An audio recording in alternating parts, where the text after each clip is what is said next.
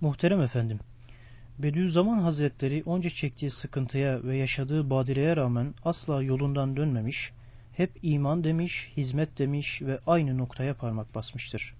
Bizlerse çok defa şahsi ve dünyevi meselelere bir takım küçük zorluklara takılıp kalıyoruz. Bediüzzaman gibi insanların bu derece sadakatleri, onların ısmarlama birer insan olmalarından, bizim sadık olamayışımız ise irademizin hakkını veremeyişimizden mi kaynaklanıyor? Lütfeder misiniz? Etevela sorunun içinde söylediğiniz o şey onu belki tespit etmek lazım. Çok doğru hakikaten. Tavizsiz yaşamış. Çok fedakarca yaşamış. Peygamberane bir azimle, bir kararlılıkla, bir tavırla yaşamış denebilir. Peygamberane deyince peygamber demediğimiz bellidir burada. Yani sadıktır, emindir, belli ölçüde peygamberlerin altında bir çerçevede isme sıfatı vardır, masumdur. Fetanetini hep bu istikamette kullanmıştır ve mesajını sunmadan bir an geriye durmamıştır. Enbiya-i zaman mahsus bu sıfat hamse diyelim. Bu beş hususiyet, özellik aslında dini mübin İslam'a hizmeti beruhti eden herkes için çok önemlidir. Belki başarının sırrı da büyük ölçüde, ilahi teveccühün sırrı da dünyada o türlü şeylere takılıp kalmamanın sırrı da onda. O zat öyle bir azimle yürümüş. Kendince bizim kıssaslarımız kriterlerimiz içinde değil. Kendini o evsafı aliyeyi belli bir dönemde kamilane, tamamiyet içinde haiz olmadığını görmüş. Ben o döneme tevbe ediyorum demiş, istiğfar ediyorum demiş. Aslında bizim açımızdan meseleye bakılacak olursa o dönemde de alem İslam'ın kaderini düşünmüş. Ama bir devleti aliye var. İçinde Kürdün, Arap'ın, Acem'in, Laz'ın, Çerkez'in, Rum'un, Bulgar'ın, Yunan'ın bulunduğu bir devlet, kocaman bir devlet. 11 milyon safkan Türk var, 250 milyon reaya ile, teba ile beraber insan var. Şimdi böyle bir dönemde düşünürken insan herhalde işte biraz da konjöktürel düşünme, öyle düşünmeye gerektirir. Onun için meşrutiyet yıllarında bu adeta o teşkilat-ı mahsusinin bir adamı gibi dolaşmış hep. Şam'daki hutbesi de o esnada olmuş. Aynı zamanda aşiretlerle, kabilelerle görüşmeleri filan. Hep o döneme rastlar. O dönemde işi bir yönüyle kurtarmak için elinden gelen her şeyi yapmış. Ama ne iddiaçıların hesabına çalışmış ne de başkalarının hesabına yani. O devletin hesabına bu devlet ayakta kalsın demiş. Payidar olsun demiş. Fakat şartlar değişince, iş başkalaşınca ondan sonra başka tarafa yönelmiş burada. Bu ikinci kez yöneldiği şeyi çok isabetli görüyor. Çok daha iyi anlıyor ki esas milletin problemi din problemi, iman problemi. Bu problemi kökünden halletmeyince ki Seyit Kutup hapishane hatıralarında acı acı bunu itiraf ediyor. Başka problemleri halletmek mümkün değil. İman problemi ve yine layıkalarda kendi ifadesiyle vefat eden 40 insandan iki tanesi ancak kendisini kurtarmış diyor.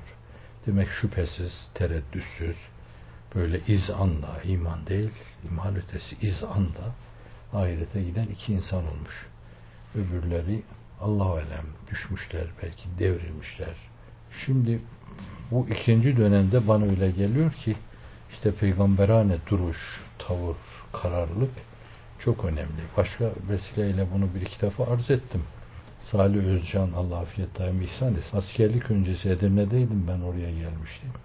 Bana giderken bir şey söyledi. Ben hiç unutmam yani o düşünün 45 seneden fazla oldu. O lafı hiç unutmam. Bana dedi ki bu Bediüzzaman Risaleler imana mütalik yazdığı şeyler olmasa bile dedi günümüzde Müslümanlara hizmet adına ortaya koyduğu düsturlar onun bir büyük müceddit olduğunu gösterme açısından yeter dedi bana. Çocuktum bana çok tesir etti o. Önemli. Fakat ben sonra onun yerine de başka şey koydum kendimce. Bediüzzaman imana müteallik meseleler yazdı. Çok kimse onları okuyarak Allah'ın izniyle imanıyla tahkiki imana giden yola girdiler. Taklitten sırtılmaya çalıştılar ve çokları muvaffak oldu. Çokları da yollarda, o istikamete yollarda okuyorlar, müzakere ediyorlar. Ve öyle bir atmosfer oluştu ki kendi ifadesiyle isterseniz ifade edelim. Duysalar ki bir yerde bir eser çıkmış okuyanlar iman ediyor. Kuvve-i maneviyeleri takviye edilmiş olur. Bu da onun psikolojik şeyi tesiri kitleler üzerinde. Bu tesir Mevdudi üzerinde de görülmüştür. Hasan el-Benna üzerinde de görülmüştür. Turabi üzerinde de görülmüştür. Dünyanın değişik yerlerinde İslami tecdit hareketlerinin başında bulunan herkesin üzerinde görülmüştür. Okumasalar bile eserlerini, anlamasalar bile duysalar ki Türkiye'de bizzat çıkmış böyle bir kısım eserler yazmış. Üniversiteli gençler, liseli gençler onu okuyunca tahkik imanı kazanıyorlar. Kuvve-i maneviyeler takviye edilmiş olur. Yıkılmış ümitler derlenir, toparlanır. İnsanlarda yeniden bir azim, bir kararlılık tetiklenmiş olur. Yani Bediüzzaman'a bakarken sadece onun alfa tesirinin bulunduğu yere bakmayacaksınız yani. Onun alfası var, betası var, gaması var da dünyanın çok uzak yerlerde bile, bölgelerde bile Hz. Bediüzzaman mülahazasının büyük tesiri olmuştur. O zatın böyle kararlı duruşu. İşte o duruş açısından Bediüzzaman imana ait eserler olmasaydı onlar çok önemli. Bu layıkalarda olmasaydı bence onun ta başından sonuna kadar kararlı bir duruşu vardı onun. O duruş bir müceddit olarak yeterdi Bediüzzaman'da. Hiç tavrını değiştirmemiş. Şimdi o duruş çok önemlidir bana göre. İçinizde varsa yani, karakterinizde varsa bu tabi cibilliyet de önemli bir şey yani. Yani özel yaratılma, sonra o yaratılmanın gelişmesi, inkişafı, karakter diyorsak şayet varsa hep öyle durursunuz yani. Kendinize zıt bir tavır alamazsınız. Kendinizle çelişebilecek bir tavra giremezsiniz. Hele bu mevzuda asla mütemadi olamazsınız. İnsan bir tabiatı, bir karakteri varsa inhiraf edebilir, düşebilir yani. Adem Safiyullah'tır. Fakat bir memnu meyvede iştihat hatası yapmıştır vaktinden evvel vakti iftar demeden elini uzatmıştır ve bundan dolayı onun için bir zelle sayılmıştır bu. Ama bir insanda o karakter varsa mütemadi olmaz. Onun için hemen doğrulmuş, hemen tövbe etmiş, kurtulmuş. Onun için Hallaç ki itaatı Adem'den öğrenmek lazım. Orada bir ters bir şey söylüyor. Sadakati da şeytandan. Bildiğim bildiktir deme. Belki şöyle deseydi daha iyi olur. İnadı şeytandan öğrenmek lazım. Çünkü inat, inadın da bir güzel yanı vardır. Hakta sebatta diyor üstadın verdiği ölçüler içinde. O batılda sebat etmiş başka. Her neyse. Yani bir değişiklik yaşamıyorlar bunlar. Hele mütemadi bir değişiklik aslında onlar için söz konusu değil. Duruşları çok mükemmel. Hiç hadiseler, fırtınalar onlara tesir etmez. Daima onlar böyle yol kenarlarında yol gösteren müşir şeyler gibidir işaret levhaları gibidir. Hep millet bakar onlara göre böyle doğru yolu bulur. Bunun bir miktarı Allah misyonuna göre Cenab-ı Hak onun cibilliyetindedir. Yani onun tabiatında, özel yaratılışında vardır. Enbiya izam gibi. Bir de şunu görüyoruz. Yani Hazreti Üstad tek başına kalmamış. O yanındaki o halis talebeler, o saf talebeler eğer o peygamberane azim ve kararlılık içinde, duruş içinde olmasalardı yine bir şey olmazdı. Yine kendisi ifade ediyor. Ben memleketimde ve İstanbul'da buradakinden çok fazla dostlarım, taraftarlarım olduğu halde burada siz işte ben şöyle zayıf, siz şu kadar az, sizinle yaptığım hizmet on kat daha fazla oldu. Hiç şüphemiz kalmadı ki bu sizdeki ihlastandı diyor. İnşallah tam ihlasa muvaffak olursunuz, beni de tam ihlasa sokarsınız diyor. Şimdi bunlar ne mümaşattır ne birbirler pöhpöhtür. Çünkü o çok ciddi bir adamdır. Ama bir şey var yani çok iyi örnek olmuş. Bu etrafındaki insanlar yani kimden kime kadar Hulusi Efendi'den makamı cennet olsun Hoca Sabri Efendi'ye kadar bir ikinci fasıl gibi sayılır yani Hafız Ali'den Hasan Feyzi Efendi'ye kadar Rüştü Çakın'dan Mustafa Sungur'a kadar ben Hoca Sabri Efendi görmedim ama Hulusi Efendi'yi gördüm. Tahir Mutlu'yu gördüm yani. Zübeyir abiyi gördüm. Bunların hepsi kendi çapında belli hakikati temsil etme adına çok sadık, çok vefalıydılar yani. E bugün hayatta olanlar da 3-4 tane insan var. Yani o sadakatin, o vefanın, o tebliğ ruhunun, o hakka aşinalığın, adanmışlığın çok ciddi temsilcileri sayılırlar.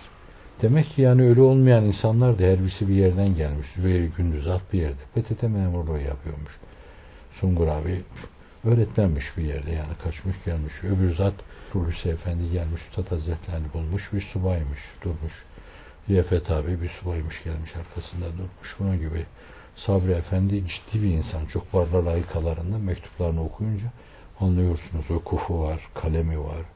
Bazen yarım sayfa, bir sayfa adeta bir cümle kuruyor orada da siz kusursuz bir şeyi var, bir üslubu var, ifadesi var.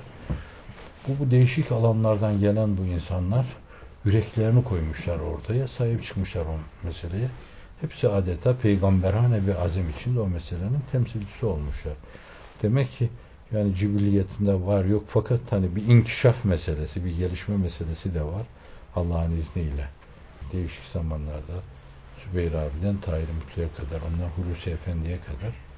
Hatta hatırlarsanız ya 85 senesinde biz oturuyorduk orada Mehmet Bey ile. Bu Üstad Hazretleri diyor ki yani bende de bir okka bal vardı diyor. Bütün şuuru selasede ben birer kaşık kardeşlerime de ikram ettim. Bakiyesi var. Daha ne kadar devam eder bilemiyorum. O bal üstadımız vefat ettikten sonra kalmış. Düşünün bak 60 senesi. 85 senesi, 25 sene vefaya bakın. Hulusi Efendi getirdi kaşığın ucuyla bana dedi bu üstadımızın o balı dedi. Ben vazma öyle Ben yuttum onu. Ben tabi ince hesabım yok. Kaba hesaplı bir adamım. Mehmet Bey'e de verdi orada. O da ondan istifade etti. O da asını aldı. Ben o da yuttu zannettim. Meğer dışarıya çıkınca o bir kağıda koymuş onu. Çocuklarıma yutturayım bunu demiş. Ben o haline bile abinin hayran oldum. O haline bile. Aslında o talebelerinden hangisini kurcalasanız saf evveli, saf saniye teşkil eden talebeler günümüzün insanları açısından huy, karakter, inkişaf etmiş cibilliyetler olarak çok farklı insanlar. Bu dinin tarifinde tefsircilendirdiği gibi din onlarda bir tabiatı saniye haline gelmiş. İkinci bir tabiat, ikinci bir derinlik haline gelmiş. Elbette ki bu farklılık kendisini her zaman hissettirecek yani hissettiriyordu. Onları görünce işte öyle bir farklılık içinde görüyordunuz. Ve yine hep arz etmişimdir size. Tahir abi baktığım zaman da ben benim nazarımda bir kutbul aktap tebellür ederdi. Konuşmaları böyle onun. Güldüğünü hiç hatırlamam ben abiyle. Çok beraberliğimiz oldu. O gülmesi, mülmesi, konuşması bile semavi gibi gelirdi bana. Gökte planlanmış, yapılmış, inşa edilmiş, yere inmiş bir adam gibi gelirdi. Çevresi hep böyleydi yani o zaten. Şimdi Allah'ın izniyle onların ektikleri tohumlar yani sizin döneminizde bir başka şekilde oluyor. İnşallah vefa, sadakat, ihlas, samimiyet ve ciddi tebliğ ruhu adanmışlık mülazasıyla bu iş sonsuza kadar devam ettiriyor. Bu insanlar sarsılmamışlardı. İradelerin hakkını vermişlerdi. Devamlı kendilerini zorlamışlardı. Çok kolay değildi. Onlar Allah'tan öyle istemişlerdi. Allah da istediklerini geriye çevirmemişti. Ödûne estecib leküm demişti. Onlar bizi bu davaya hadim kıl demişlerdi. Allah da halis hadimler kılmıştı onları. Hayatlarının sonuna kadar onu devam ettirmişlerdi. Vefada hiç kusur etmeden. Bir hususu yine tekrar etmişimdir. Bir daha müsaadenizle tekrar edeyim. Yani uzun bir süre 10 sene, 20 sene, 30 sene, 40 sene bugün hayatta olanlara baksanız yani diyelim ki 50'li yıllarda 48'li yıllarda Sungur abiler tanımışlarsa bakın kaç sene olmuş yani. 55 sene biliyor musunuz? İçinizde yok o yaşta insan yok. Yani düşünün bir insan 55 senedir başını bir eşiğe koymuş. 55 senelik secdede gibi bir şey bu yani. Azı kolay bunlar. E işte öbürler de öyleydi yani. Vefat edenler de öyleydi. Hayatta kalanlar da öyle bugün. Bugün 70 yaşın, 80 yaşında o son, son şeyler, temsilciler, şahitler, 80 yaşında hepsi. Fakat bunlar çok ciddi bir vefa hissiyle hala yerlerinde duruyorlar.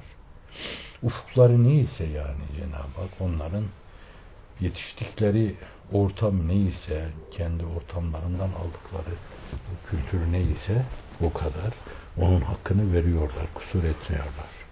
Şimdi geri kalmamak için bence günümüzün nesilleri de iradelerin haklarını verip onlardan ayrı düşmemeye bakmalılar. Yani bir tanesi bir yere gidince orada bir fırtına koparıyor hemen bakıyorsun orada bir değişim oluyor. Bu açıdan kıvam çok önemli. İradenin hakkını vermek çok önemli. Biz o azim, o kararlılık içinde olursak Allah'ın izniyle Cenab-ı Hak da o işi bizim tabiatımız haline getirir. Biz de sarsılmadan dururuz, yılmadan dururuz, şikayet etmeden dururuz. Belayı dertten ah etmeden dururuz, ah edip ayarı ahımızdan agah etmeden dururuz yerimizde dimdik. Eğildiğimiz bir yer vardır, eğilmeye devam edeceğiz. O da Allah karşısındadır. Onun dışında eğilmeyiz. Hep dimdik dururuz. Allah'ın izniyle, inayetiyle.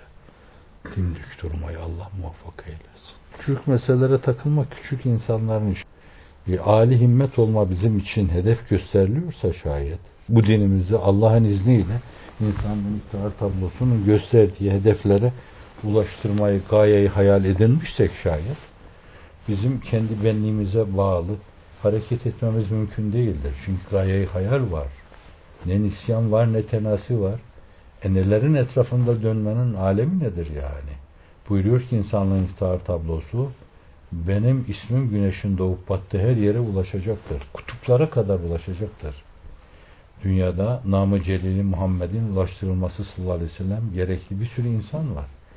Yani neden biz o mevzuda programlanmış gibi adeta, kilitlenmiş gibi hep onun üzerinde durmuyoruz da ciddi bir konsantrasyon içinde böyle küçük meselelere takılıyoruz. Başım ağrıdı, dişim ağrıdı, şahsi meselelerim, problemlerim oldu, aile problemlerim oldu, çoluk çocuk problemlerim oldu. Öyle düşünmemişler ilkler yani. Yine isterseniz Sungur abiden diyeyim ben. Sungur abi öğretmen kaçıp geliyor üstadın yanına. Babası onu tanıma imkanı oldu. Bahsetmiştim size. Babası gelip götürüyor. Bir daha kaçıp geliyor. Adam kaçmış kaçmış gelmiş Üstad Hazretlerinin yanına. Bunlar hafif alınacak şeyler değil. Bunlar çok küçük insanların işleri. Hiç küçük şeye takılmamış. Ahmet'e takılmamış. Nusungur'a takılmamış. Nerede tercihini kullanacağını biliyor yani. Tercih önemli bakın. Şimdi ben demiyorum size eşlerinizi bırakın, çocuklarınızı bırakın, gidin davaya bağlan da.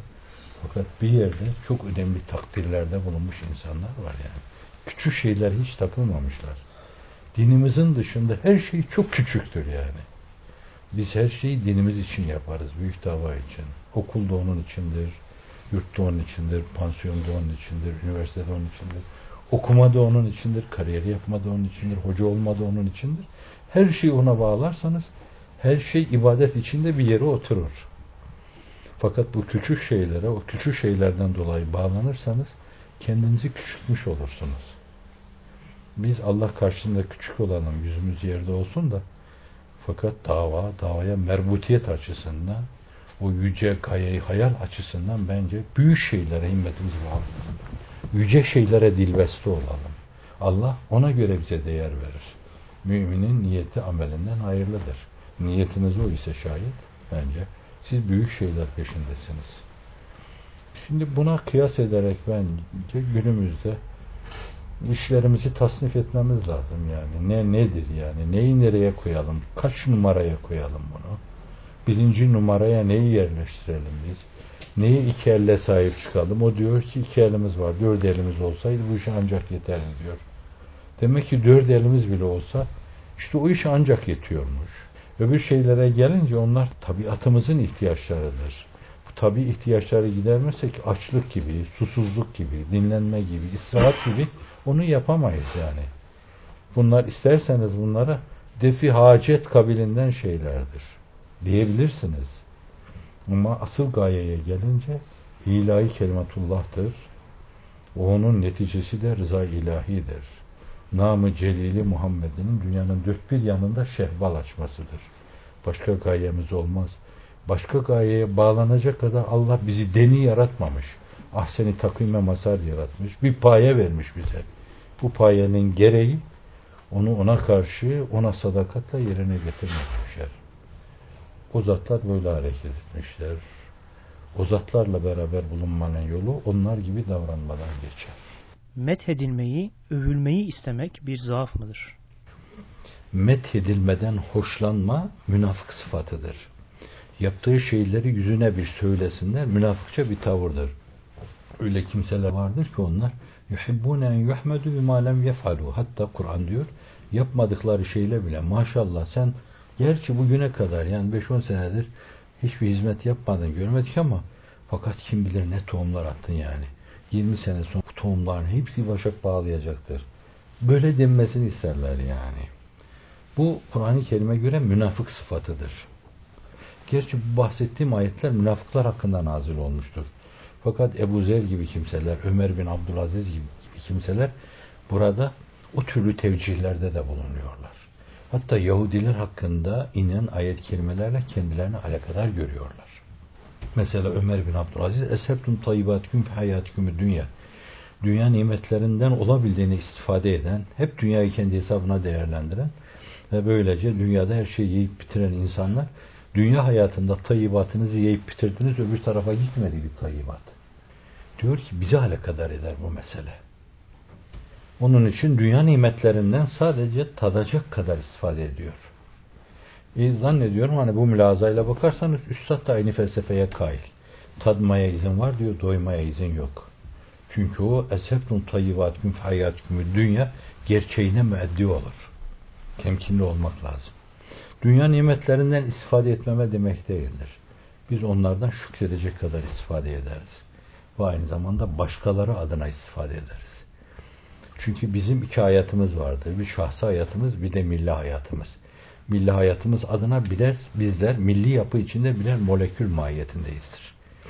Aldığımız, emdiğimiz, mahsettiğimiz şeyler, sağdığımız şeyler bunlar milli hayatımız adına bunları stok yaparız. Ama kendi hayatımız adına önemli değildiriz. Bize bir şey kalmasa da olur. Faziletten de bize bir şey kalmasa da olur. Takdirden bize bir şey kalmasa da olur. Değil mi ki yapılan şeyler milletimizin geleceğine raci ve gelecek nesillere raci? Varsın şöyle olsun yani. Biz şahsi hayatımızı yaşamıyoruz. Şahsi hayatımızı bile başkalarına vakfetmiş adamış öyle yaşıyoruz. Öyle olsun. Teveccüh bazılarını şımartabilir, küstahlaştırabilir. Hazımsız insanlardır bunlar. Bu insanların küstahlaştırılmaması lazım. Bunlar bir onbaşı seviyesine bile çıktıkları zaman o bir mangayı ifsad ederler, idlal ederler. Çünkü mahiyetleri itibariyle, enaniyetleri itibariyle kendilerine verilen her şey şahsi çıkarları, menfaatleri, egoları, bencillikleri adına kullanmaya müsait tiplerdir bunlar. O hakkının çok üstünde, çok büyük istekler peşinde, hatta her şeyi kendine, bencilliğine bağlamış öyle gidiyor. Evet, teveccüh de öyle. Yani katre katre verilecek insanlar var. Ama Niagara çağlayanı gibi, şelalesi gibi hepsini birden üzerine aktacağınız insanlar da var. Birinde hissi şükranı coşturur, tetikler yani. Hazreti Bediüzzaman üzerine aksa her şey. Peygamberlere gelen vahyi ölçüsünde ilhamları coşkun gelse ona başını boynunun altına eğer der ki bütün bunlar hepsi o Kur'an'dandı bende bir şey yok. Ben müflis bir insanım. Eski zekam bile yok der. O bir mahviyet, tevazu ve hacalet insanıdır. O der ki kendi memleketimde İstanbul'da yüzlerce bana ve hizmetime destek olan insanlar bulunmasına rağmen burada 3-5 tanesiz ben zayıf, hastalıklı böyle muvaffak olduğumuz bu hizmet sizdeki ihlastandır. Sizdeki ihlastandır. Bendekinden değil. İnşallah tam ihlasa muvaffak olur. Beni de tam ihlasa sokarsınız diyor. Demek ki onda mevhibe ve varidatlar daha ziyade hissi şükran ve hissi minneti coşturuyor. Onu tetikliyor. Ama o ölçüde olgunlaşamamış, hala değişik meseleler hep geliyor geliyor, benliğine çarpıyorsa şayet, o da sürekli davul sesi verecektir. O türlü insanlar. Onun için zararlı olacaktır. Öyle bir davul sesi, bir kısım davul sesine koşanları da onun yanında toplanmaya belki vesile olacaktır. Orada da Hazreti Ömer felsefesiyle, mantığıyla Yani Halit bakın hiç Halid'in bir günahı yoktur yani. Öldüğü zaman bir atı, bir kılıcı, bir de kalkanı kalıyor. İki devleti yerle Allah'ın izniyle bir etmiş. Şimdi böyle bir insan Yermuk'ta azlediliyor Hazreti Ömer tarafından. Huzuruna çağırdığında çok samimi Hazreti Ömer dobra dobra konuşuyor ona. Diyor ya Halit Allah şahit seni çok severim diyor. Fakat halk elde edilen zaferleri senin şahsında buluyordu. Onun suyu taksiri yok bakın. Halkın bulması bile mahsurlu. Ben biliyorum ki bu zaferleri bize ihsan eden Allah'tır. O zaman nedir Ömer'in gayesi? Halid'i de o halkı da şöyle böyle şirk, şirk şaibesinden kurtarmaktır. Her sabah diyor muyuz? Allahümme inne auzu bike minen nüşrike bike şeyman alem ve estağfirke limala alem. Bildiğim şirkten Allah'ım sana sığınırım. Bilmediğimden ötürü de istiğfar ederim. Bilemeyerek olur yani. Halid'in hiç haberi yoktur. Sizin hiç haberiniz yoktur. El alem işte çıkıyor. Ülsever diyor ki bugün burada Amerika hesabına çalışıyor falan diyorlar. Şunu yapıyor diyorlar. Bunu yapıyor diyorlardı. Fethullah Hoca şimdi Birleşik Milletler'in binasında diyor adı anılıyor. O bir mesele buraya getirdi. Siz kendinizi biliyorsanız siz getirmediğinizi bilirsiniz o meseleyi. Siz hep bir sevkin zavallı, sefil çocuğusunuz. O sevk etmiş, siz de insiyaklar içinde bir yere gitmişsiniz. Bir sürü insanın hukuku var. O açıdan Hazreti Üstad kaç yerde vurguluyor bunu. Yani muzaffer bir ordunun ganimeti, fütuhatı paylaştırılacaksa şayet bütün efrada paylaştırılır. Şayet o orduya bir hezimet yaşattırılıyorsa o komutanına verilir. Strateji kusurundan dolayı verilir. Arz? Edebiliyor muyum? Şimdi böyle bakmanız lazım bu mevzu. Şimdi böyle bakalım da doğru. Belki şu var yani. Nasıl bazı kimseler büyük teveccühler karşısında amudi fikariler o meseleyi taşımaya mukavemetli olamadığından dolayı hemen kamburlaşıyorlar onlar. Allah karşısında kamburlaşacaklarına işte orada kamburlaşıyorlar, kırıyor boyunları. İşte bu mevzudaki müstakim olma da nedir? Onu da hesap etme, onu da hesap etme. Hesabı iyi görme, sırat-ı müstakimden ayrılmama, dengeli olma yani. Takdirde dengeli, sorgulamada dengeli, bazı yanlışları düzeltmede dengeli, hayırlar adına onu coşturmada, şahlandırmada dengeli, olumsuz bir kısım hadiselerde serin kanlı olmada dengeli, kendini salmamada dengeli, hep dengeli. Çünkü biz her gün 40 defa ihtine sırat-ı müstakim diyoruz. Allah'ım bizi sırat-ı müstakime, ifrat ve tefritten uzak, doğru yola hidayet eyle. O yol peygamberlerin, sıddıkların, şehitlerin ve sülahanın, ülemanın, evliyanın, asfiyanın, ebrarın yoludur.